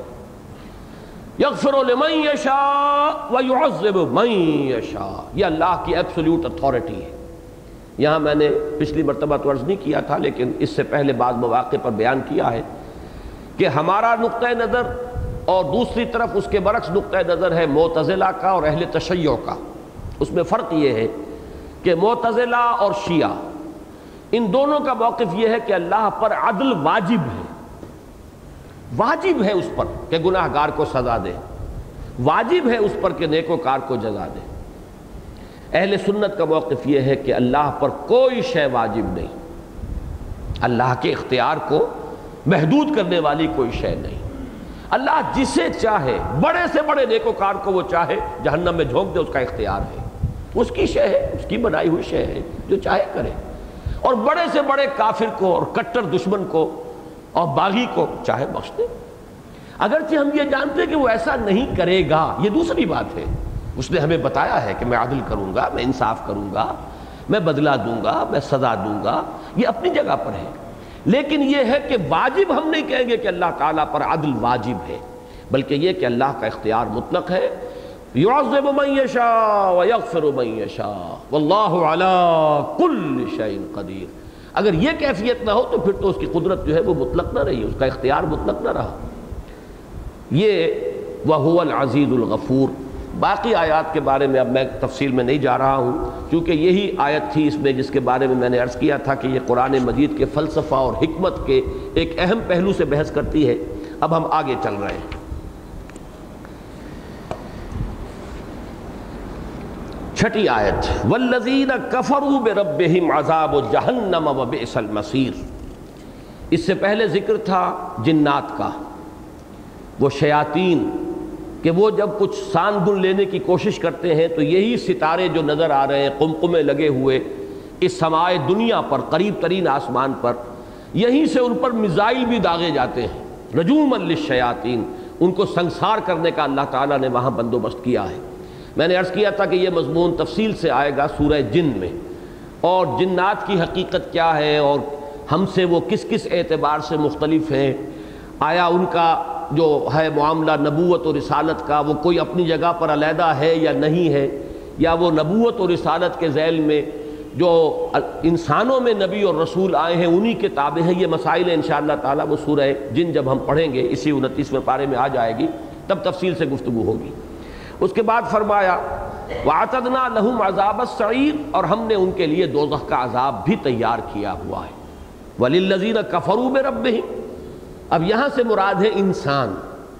اور انسانوں میں سے جو کفر کریں اپنے رب کا، جو ناشکری کریں اپنے رب کی، جو انکار کریں اپنے رب کا، یا مان کر نہ مانے اپنے رب کو یعنی مان تو رہے ہیں، لیکن یہ کہ اس کے حکم پر عمل نہیں کر رہے، لما تقولون مالا تفعلون۔ یہ کفر حقیقی ہے۔ ایک کفر قانونی ہے جو مان نہیں رہا۔ ایک یہ کہ جو مان کر نہیں مان رہا زبان سے دعویٰ کر رہا ہے، لیکن عمل میں انکار ہے۔ جیسے فرمایا گیا، سورہ جمعہ میں ہم پڑھ آئے ہیں کہ یہود کی مثال دی گئی ہے بے سا مسل القوم الزین کذبوا بے آیات اللہ. بری ہے مثال اس قوم کی جس نے اللہ کی آیات کو جھٹلایا تقزیب اب ظاہر بات ہے کہ یہود نے تورات کی تکذیب تو نہیں کی، زبان سے تو کبھی نہیں جھوٹلایا وہ عملی تکذیب ہے۔ تو ایک کفر عملی ہے، جس کی سب سے بڑی مثال منافق دعویٰ کر رہا ہے، اذا جاک المنافقون قالوا نشهد انك لرسول الله والله يعلم انك لرسول والله يشهد ان المنافقين لكاذبون۔ جب یہ منافق آپ کی خدمت میں حاضر ہوتے ہیں، نبی اور کہتے ہیں کہ ہم گواہ ہیں اس پر کہ آپ اللہ کے رسول ہیں۔ اور اللہ خوب جانتا ہے کہ آپ اللہ کے رسول ہیں۔ بلکہ میں تو یہ الفاظ استعمال کیا کرتا ہوں، اللہ سے بڑھ کر کون جانے گا کہ آپ اللہ کے رسول ہیں؟ لیکن اللہ گواہی دیتا کہ یہ منافق جھوٹے ہیں۔ تو کفر کو در حقیقت ان تمام میں، بلکہ شاید بعض رات کو یاد آ گیا ہو، ابتدا میں میں کافی کوٹ کیا کرتا تھا، سائیں عبدالرزاق رحمہ اللہ، اب ان کا انتقال ہو گیا ہے۔ وہ بڑے پیارے انداز میں کہا کرتے تھے، جو دم غافل، سو دم کافر۔ ایک کفر کی جو ہے قانونی ڈیفینیشن ہے، کون کافر ہے، ہندو کافر ہے، فلاں کافر ہے، فلاں کافر ہے۔ جو حضور کو نہیں مانتا، جو ختم نبوت کو نہیں مانتا، وہ کافر ہے۔ ایک ہے حقیقی کفر۔ جو سانس بھی انسان کا اللہ تعالیٰ کی طرف سے غافل کیفیت کے اندر، غافل حالت کے اندر نکلتا ہے، وہ ایک طرح کا کفر جو دم غافل، سو دم کافر بہرحال وہ حقیقت کفر اور وہ قانونی کفر۔ والذین کفروا بربہم عذاب جہنم، ان کے لیے جہنم کا عذاب ہے، وہ بیس المسیر اور وہ بہت ہی برا ٹھکانہ ہے۔ اذا القوا فیہا سمعوا لہا شہیقا وہی تفور۔ جب وہ اس میں ڈالے جائیں گے، جھونکے جائیں گے، گرائے جائیں گے، تو سنیں گے اس کو شہیق کے کی کیفیت میں۔ وہ ابھی میں بیان کروں گا کہ یہ شہیق اصل میں کیا ہے۔ یہ دو الفاظ قرآن مجید میں آئے ہیں، شہیق اور ظفیر۔ سورہ ہود میں آیت نمبر 109 میں فرمایا فام الزین شکو ففن نار لہم فیحا ظفیر و شہیق یہ دونوں الفاظ جو ہیں گدھے کی آواز پر ان کا اطلاق ہے۔ گدھے کی آواز جیسے کہ سورہ لقمان میں فرمایا، ان انکر الاسوات لصوت الحبیر تمام آوازوں میں سب سے زیادہ مکروح آواز، سب سے زیادہ ناپسندیدہ جو انسان کے اوپر بڑی گراں گزرتی ہے، وہ گدھے کی آواز ہے۔ اور گدھے کی وہ جو چیخ ہے، اس کے دو حصے ہوتے ہیں۔ آواز بالکل دو مختلف آوازیں نکلتی ہیں اس کی۔ ایک تو جب وہ تیزی سے زور سے سانس اندر کھینچتا ہے تو ایک خاص آواز پیدا ہوتی ہے، یہ ہے شہیق۔ اور جب وہ اسی زور کے ساتھ سانس کو باہر نکالتا ہے تو یہ ہے زفیر تو ان دو سانس، دو آوازوں کے لیے مستقل دو الفاظ عربی زبان میں شہیق، جبکہ گدھا بہت زور کے ساتھ سانس اندر کھینچتا ہے پھیپڑے میں، تو جو آواز نکلتی ہے وہ شہیق ہے۔ اور جب وہ سانس کو نکالتا ہے، آواز کو باہر، تو وہ زفیر ہے۔ تو وہاں پر یہ لفظ آیا ہے سورہ ہود میں کہ جو لوگ شقی ہیں، بدبخت ہیں، جن کا انجام برا ہو ہونے والا ہے، وہ جہنم میں ہوں گے اور اس میں وہ چنگھاڑیں گے، چیخیں گے چلائیں گے۔ اب ہم باب محاورہ ترجمہ کریں گے۔ چیخنا چلانا ہوگا، جیسے کہ گدھا جو ہے وہ چیختا چلاتا ہے۔ یہاں فرمایا گیا ہے کہ جب ان میں سے کسی کو پھینکا جائے گا، جہنم میں ڈالا جائے گا، تو خود جہنم کی ایک آواز ہوگی اس شہیق کے مانند۔ جیسے گدھے کی آواز ہوتی ہے جبکہ وہ اپنے سانس کو زور کے ساتھ کھینچتا ہے۔ سمعو لہا شہیقن وہی تفور۔ اب اس کو رواں ترجمہ کریں گے، وہ سنیں گے اس کو چنگھاڑتے ہوئے۔ وہ تفور، وہ جوش کھا رہی ہوگی، ابل پڑ رہی ہوگی۔ فارا یا فورو کے معنی ہے کسی شے کا جوش میں آ جانا۔ وفارت تنور حضرت نو علیہ السلام کے ضمن میں آتا ہے۔ جب اللہ کا حکم آیا ہے تو ایک تنور جو ہے ابل پڑا اور پانی جو ہے تیزی کے ساتھ اس سے نکلنا شروع ہوا۔ تو زمین کے سوتے بھی پھوٹ گئے اور آسمان سے بھی پانی برسا ہے بے مائی منہمر۔ اور پھر یہ دونوں پانی مل گئے۔ ولتقل ما والا امر قد قدر۔ یہ دونوں پانی زمین سے نکلنے والے اور آسمان سے برسنے والے۔ یہ جمع ہو گئے ایک ایسے بات کے لیے جس کا کہ فیصلہ ہو چکا تھا یعنی قوم نوح کے غرق غرق کر دینے کے لیے۔ وہی تفور وہ ابل رہی ہوگی، جوش کھا رہی ہوگی۔ تقاد و تمیز و من الغیس قریب ہوگی کہ پھٹ پڑے اپنے غضب اور جوش کی وجہ سے۔ یہ تمیز تفاعل میں، وہی لفظ آ گیا تمیز ہے کسی چیز کو علیحدہ علیحدہ کر دینا۔ اور تمیز ہے خود علیحدہ علیحدہ ہو جانا، پھٹ جانا۔ تقاد و تمیز و من الغیس کلما القی فیہا فوج سالہم خزنتها علم یاتکم نذیر۔ جب بھی اس میں ڈالی جائے گی ایک فوج، کلما القیہ فیہا فوجن۔ فوج سے مراد یہاں کیا ہوگا؟ معلوم ایسا ہوتا ہے کہ ایک ایک امت کا فیصلہ ہوگا، ایک ایک رسول کی امت، اور اس کے بعد اس امت کے اندر سے جو بھی جہنمی ہوں گے، ان کو جھونک دیا جائے گا۔ یہاں میں نے لفظ چونکہ امت کا استعمال کیا تو آپ شاید گھبرا گئے ہوں۔ اصل میں امت کے لفظ کا دو اس کے اطلاق ہیں۔ ایک امت دعوت اور ایک امت اجابت امت دعوت وہ قوم ہے جس کی طرف رسول بھیجے گئے۔ وہ امت دعوت ہے، وہ اس کی امت ہے۔ امت اجابت وہ لوگ ہیں جو اس میں سے دعوت کو قبول کر لیں۔ اور حضور صلی اللہ علیہ وسلم کی امت دعوت ہے پوری نوع انسانی۔ تمام انسان جو بھی حضور صلی اللہ علیہ وسلم کے زمانے سے لے کر تا قیام قیامت اس دنیا میں آئیں گے، وہ سب حضور کی امت دعوت میں شامل ہیں۔ امت اجابت ان لوگوں پر مشتمل ہے جنہوں نے حضور کی رسالت کی تصدیق کی اور ان کی دعوت پر لبیک کہی، انہیں قبول کیا۔ تو میں اس معنی میں لفظ امت بول رہا ہوں کہ قوم نوح یوں سمجھیے کہ نوح کی امت تھی۔ ان میں سے چند لوگ تھے جو ایمان لائے، باقی وہ ہے کہ جو غرق کر دیے گئے اور پھر وہ جہنم میں جھونک دیے جائیں گے۔ تو گویا کہ ایک ایک رسول، چونکہ یہ ہم پڑھ چکے ہیں، سورہ نساء میں بھی مضمون آیا ہے، سورہ نحل میں بھی آیا ہے۔ فَكَيْفَ إِذَا جِئْنَا مِن كُلِّ أُمَّةٍ بِشَهِيدٍ وَجِئْنَا بِكَ عَلَى هَؤُلَاءِ شَهِيدًا۔ تو کیا ہوگا اس دن جس دن کہ ہم ہر امت میں سے ایک گواہ کھڑا کریں گے اور اے نبی، آپ کو ہم لائیں گے ان کے خلاف گواہ بنا کر۔ تو معلوم ہوا کہ جس قوم کی طرف رسول بھیجے گئے، اب ان کا محاسبہ جب ہوگا تو رسول جو بھیجے گئے تھے وہ جیسا کہ میں بارہا کہتا رہا ہوں کہ پروسیکیوشن وٹنسز کی حیثیت سے کھڑے ہوں گے۔ عدالت خدا بندی میں کہ پروردگار تیرا پیغام جو ہم تک آیا تھا، ہم نے پہنچا دیا تھا۔ Now they are responsible they are accountable اب یہ جواب دہ ہے، یہ خود ذمہ دار ہے۔ ہم نے کوتاہی نہیں کہیں پہنچانے کے اندر، ہم نے پیغام پہنچا دیا تھا۔ تو گویا کہ ایک ایک رسول کی قوم کا حساب چکایا جائے گا اور پھر یکبارگی جو ہے ان کو جہنم میں جھونکا جائے گا۔ کل لما القیا فیحا فوجن سالہم خزنتہا اس کے جو داروغہ ہیں، وہ یہ کہیں گے، خازن کی جمع ہے خزنہ جیسے طالب کی جمع طلبہ، خازن کی جمع خزنہ خزنتہا تو جو جہنم کے داروغہ ہوں گے، جہنم پہ جو فرشتے معمور ہیں وہ ان سے ایک سوال کریں گے اور یہ سوال جو ہے استفہام کے لیے نہیں ہے۔ یہ نہیں کہ وہ کچھ جاننا چاہتے ہیں، ان کے علم میں نہیں ہے۔ بلکہ ان کے اوپر گویا کہ ان کی حسرت میں اضافہ کرنے کے لیے جتلائیں گے یہ بات، کیا تمہارے پاس کوئی خبردار کرنے والے نہیں آئے تھے؟ علم یاتکم نذیر؟ کوئی خبردار کرنے والا نہیں آیا تھا۔ ترجمہ یہ ہونا چاہیے، وہ ہم ادب کے لیے اسے جمع کے سیغے میں میں یہ ترجمہ کر رہا ہوں۔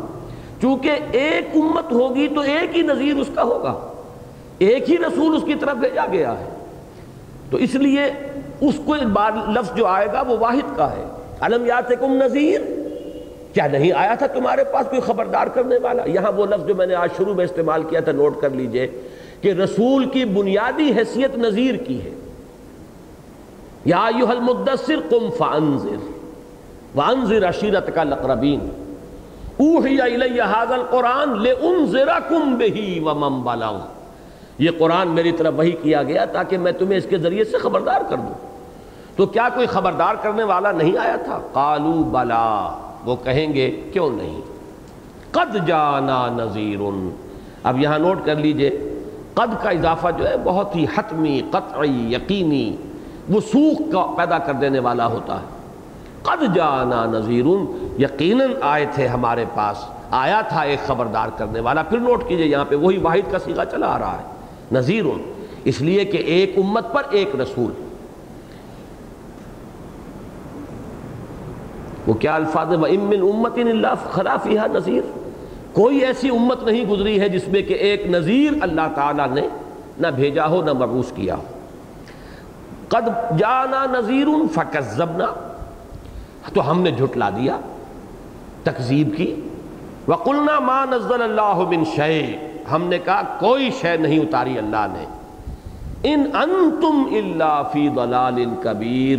نہیں ہو، مگر تم لوگ اب یہاں انتم جمع کا سیغہ آیا، اس کی وضاحت میں کروں گا کیوں آیا ہے۔ ان انتم اللہ فی ضلال کبیر۔ نہیں ہو تم لوگ، مگر بڑے کھلے گمراہی کے اندر۔ بھٹک گئے ہو، بہک گئے ہو۔ اس کی بھی وضاحت کرنی ہوگی۔ سب سے پہلے یہ کہ انتم کیوں کہا گیا؟ اگرچہ اس کی ایک تعویل یہ بھی کی گئی ہے کہ ایک رسول کا انکار چونکہ تمام رسولوں کے انکار کے مساوی ہے، لہذا گویا کہ یہاں پر ایک رسول کی نفی کی گئی تو گویا کہ تمام رسولوں کی نفی کر دی گئی۔ اس لیے جمع کا سیغہ آیا۔ لیکن میرے نزدیک زیادہ قرین قیاس بات یہ ہے کہ کوئی رسول ایسا نہیں گزرا جس پر کچھ لوگ ایمان نہ لائے ہو اور وہ لوگ بھی پھر دائی ہو جاتے تھے۔ جیسے محمد الرسول اللہ صلی اللہ علیہ وسلم پر اولین ایمان لانے والے ابو بکر صدیق اور پھر بہت بڑے دائی وہ بن گئے ہیں اور آپ کو معلوم ہے کہ عشرہ مبشرہ چوٹی کے جو چھ صحابہ دس صحابہ ہیں، ان میں سے چھ حضرت ابو بکر کی دعوت پر ایمان لائے۔ تو گویا کہ اب یہ انتم کا سیغہ آ رہا ہے، نبی اور ان کے ساتھی شہداء۔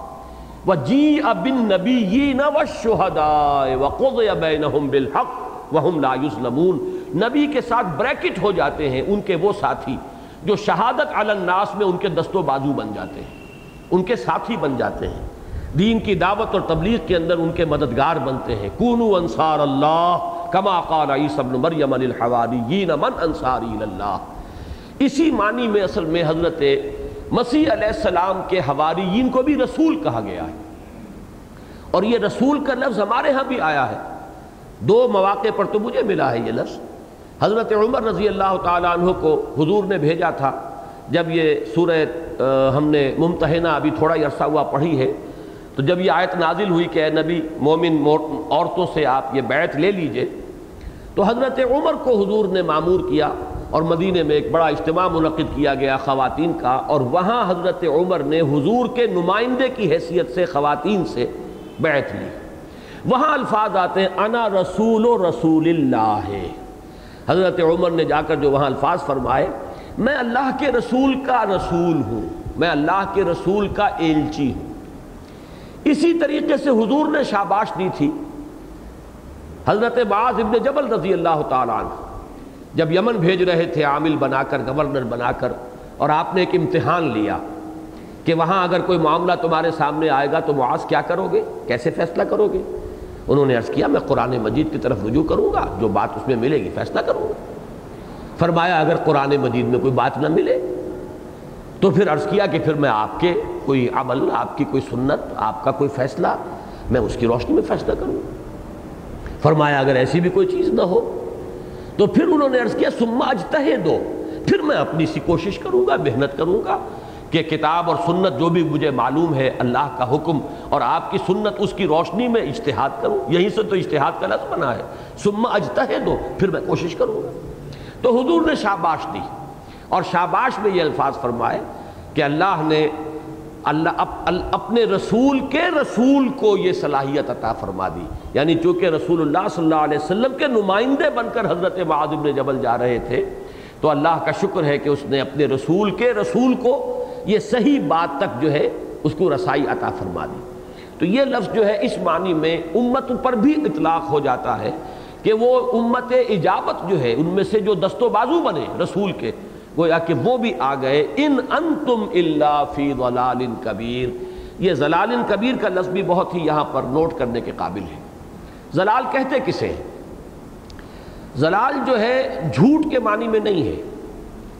کوئی شخص خود بھٹک گیا ہے، بہک گیا ہے۔ اور اس کا اصل میں جو اگلی صورت آ رہی ہے، اس کے ساتھ گہرا ربط ہے۔ اگلی صورت، سورہ قلم شروع ہوتی ہے، نون والقلم وما یسترون ما انت بے نعمت رب کا بے مجنون اور اس سے ذرا آگے چل کر آتا ہے بے ایکم المفتون فستبصروا ویبصرون بے ایکم المفتون۔ تو مجنون اور مفتون یہ دو الفاظ نوٹ کر لیجیے۔ در حقیقت انبیاء کے ضمن میں سب سے پہلا رد عمل جو ہوتا تھا ان کی قوموں کی طرف سے، وہ یہی کہ معلوم ہوتا کہ مغالطہ لگا ہے آپ کو۔ کوئی دھوکہ لگ گیا ہے۔ یہ آپ سمجھتے تھے فرشتہ آیا ہے، پتہ نہیں۔ ہیلوسینیشنز ہوں شاید۔ جیسے آج کہا جاتا ہے کہ کوئی مرگی کا دورہ پڑتا تھا، معاذ اللہ سما معاذ اللہ سما معاذ اللہ۔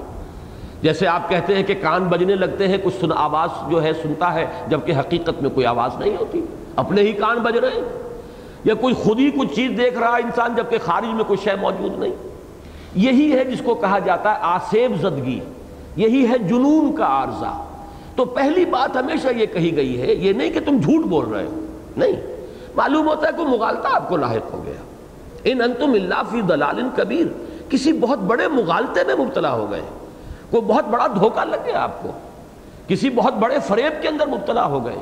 یہ ہے لفظ، ان انتم اللہ فی دلال کبیر، جو آج تک بھی، جو بھی نبوت و رسالت کے منکر ہیں، وہی لفظ اور وہی انداز اختیار کر رہے ہیں نبوت اور رسالت کی نفی میں۔ کہ معلوم ہوتا ہے یہ کوئی کوئی ذہنی خلل، کوئی ایسا آسابی کوئی ایسا معاملہ ہوتا تھا کہ جس میں کوئی ہیلوسینیشنز اور کچھ چیزیں نظر آنے لگتی تھی وہ جھوٹ نہیں بول رہے تھے، انہیں تو نظر آ رہا ہے۔ اب دیکھیے نا، جس کا کہ دماغی کچھ توازن ٹھیک نہ رہا ہو، وہ جھوٹ تھوڑا ہی بول رہا ہے۔ اسے تو کچھ نظر آ رہا ہے، چاہے کچھ ہے یا نہیں ہے۔ تو یہ لفظ جو ہے یہاں پر آیا ہے، یہ ابتدائی صورتیں ہیں بالکل۔ جیسا کہ میں نے بارہ عرض کیا ہے کہ حضور کی مخالفت میں بھی شدت تدریجن آئی ہے۔ پہلا رد عمل یہی تھا، نون والقلم وما یسترون ما انت بنعمت ربک بمجنون۔ مفتون بھی اسی کو کہتے ہیں جو بچل گیا ہو، جسے مغالطہ لگ گیا ہو، جو مس انٹرپریٹ کر رہا ہو اپنے کسی تجربے کو۔ مشاہدہ جیسے کہتے ہیں نا کہ آنچمی بینیم یا ببیداریس یا رب یا بے خواب۔ کبھی انسان ایسی شے دیکھ رہا ہوتا ہے کہ اسے شک ہونے لگتا ہے اپنے اوپر کہ میں جو کچھ دیکھ رہا ہوں، کوئی خواب دیکھ رہا ہوں یا حقیقت دیکھ رہا ہوں۔ تو یہ جو کیفیت ہے، یہ ہے جس کے لیے صحیح ترین لفظ ضلال ہے۔ اس لیے کہ ضلال جو ہے، در حقیقت جیسے سورہ فاتحہ میں آیا ہے، غیر المغضوب علیہم الضالین، اس میں وضاحت ہوتی ہے۔ کہ مغضوب علیہم وہ ہیں جنہوں نے جان بوجھ کر حق کو رد کیا، حق کو قبول کرنے کے بعد، پہچاننے کے بعد، پھر اس کو چھوڑا اپنی شرارت نفس کی وجہ سے، خواہشات کی وجہ سے، شہوات کی وجہ سے، مفادات کی وجہ سے وہ مغضوب علیہم ہیں۔ اور جنہیں مغالطہ لگا ہے، جو دھوکے میں آ گئے ہیں، جو کہیں بھٹک گئے ہیں، اس میں بدنیت ہی نہیں ہے، وہ ہے ضلال۔ اور یہ لفظ جو ہے، چونکہ خود حضور صلی اللہ علیہ وسلم کے لیے شروع میں استعمال ہوا ہے وہ اس معنی میں، وَوَجَدَكَ ہم نے پایا آپ کو تلاش حقیقت میں سرگرداں۔ ابھی وہ غور و فکر کے مراحل سے حضور گزر رہے تھے۔ جیسا کہ بڑی طویل حدیث جو حضرت عائشہ صدیقہ رضی اللہ تعالی عنہ سے مروی ہے کہ غار ہرا میں آپ کیا کرتے تھے؟ غار ہرا میں یتحنس فیہ۔ اور اس کے بارے میں مفسرین جو ہیں، شارحین حدیث ان کا کہنا یہ ہے کہ کانا صفت و تعبد ہی فی غار ہرا، التفکر والاعتبار۔ غور و فکر، سوچ بچار حقائق کی تلاش۔ اس میں حضور صلی اللہ علیہ وسلم کو گویا کہ اللہ تعالیٰ وہ ساری فکری منزلیں طے کرا رہا تھا۔ اور پھر ایک وقت آیا جبکہ دروازے پر دستک دی دروازہ کھلا۔ جیسے کہ حضرت مسیح نے کہا کہ دروازے پر دستک دو کھولا جائے گا۔ تو دروازے پر دستک دی ہے۔ اور پھر اٹھتے ہیں، حجاب آخر کرتے ہیں، خطاب آخر، افلاق سے آتا ہے، نالوں کا جواب آخر۔ لیکن اس سے پہلے کی کیفیت کو جو ہے اسی لفظ سے جو ہے اس کو تعبیر کیا گیا۔ تو یہ بڑا ہلکا لفظ ہے۔ اس میں جھوٹ والا لفظ نہیں ہے۔ اس میں کوئی دھوکہ اور فریب دینے والی، نیت والی بات نہیں آئی۔ ان انتم اللہ فی ضلال کبیر۔ وقالوا لو كنا نسمع ناقل ما كنا فی اصحاب السعیر۔ یہ ٹکڑا بھی ذرا ایسا ہے کہ جس پر کوئی ڈیرا لگا کر بیٹھنا ہوگا۔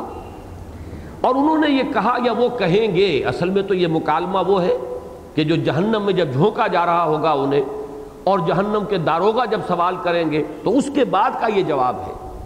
قرآن مجید میں آخرت اور عاقبت اور جنت اور دوزخ کے احوال اور جنتیوں کی اور دوزخیوں کی، جنتیوں کی گفتگو، دوزخیوں کی فریاد، یہ سب سیغہ بازی میں آتا ہے۔ یعنی اتنی یقینی ہے یہ باتیں کہ گویا کہ ہو چکی ماضی کا در حقیقت جو ہے، ایک معاملہ ایسا ہے کہ جو شے ہو چکی اس کے بارے میں شک کی گنجائش نہیں۔ جو ابھی ہونی ہے اس کے بارے میں شک ہو سکتا ہے، ہو نہ ہو۔ جو ہو چکی، وہ ہر شک و شبے سے بالا تر۔ لہذا قیامت کے یہ حالات، عاقبت کے اور آخرت کے یہ حالات، یہ اس انداز میں بیان کیے جاتے ہیں کہ اتنے حتمی یقینی سمجھو کہ گویا کے ہو چکے۔ وقالو اور وہ کہیں گے، در حقیقت تو ترجمہ یہ ہونا چاہیے، لیکن یہ کہ لفظی ترجمہ ہے اور کہا انہوں نے، لو کننا نسمع او نعقلو ما کننا فی اصحاب السعیر۔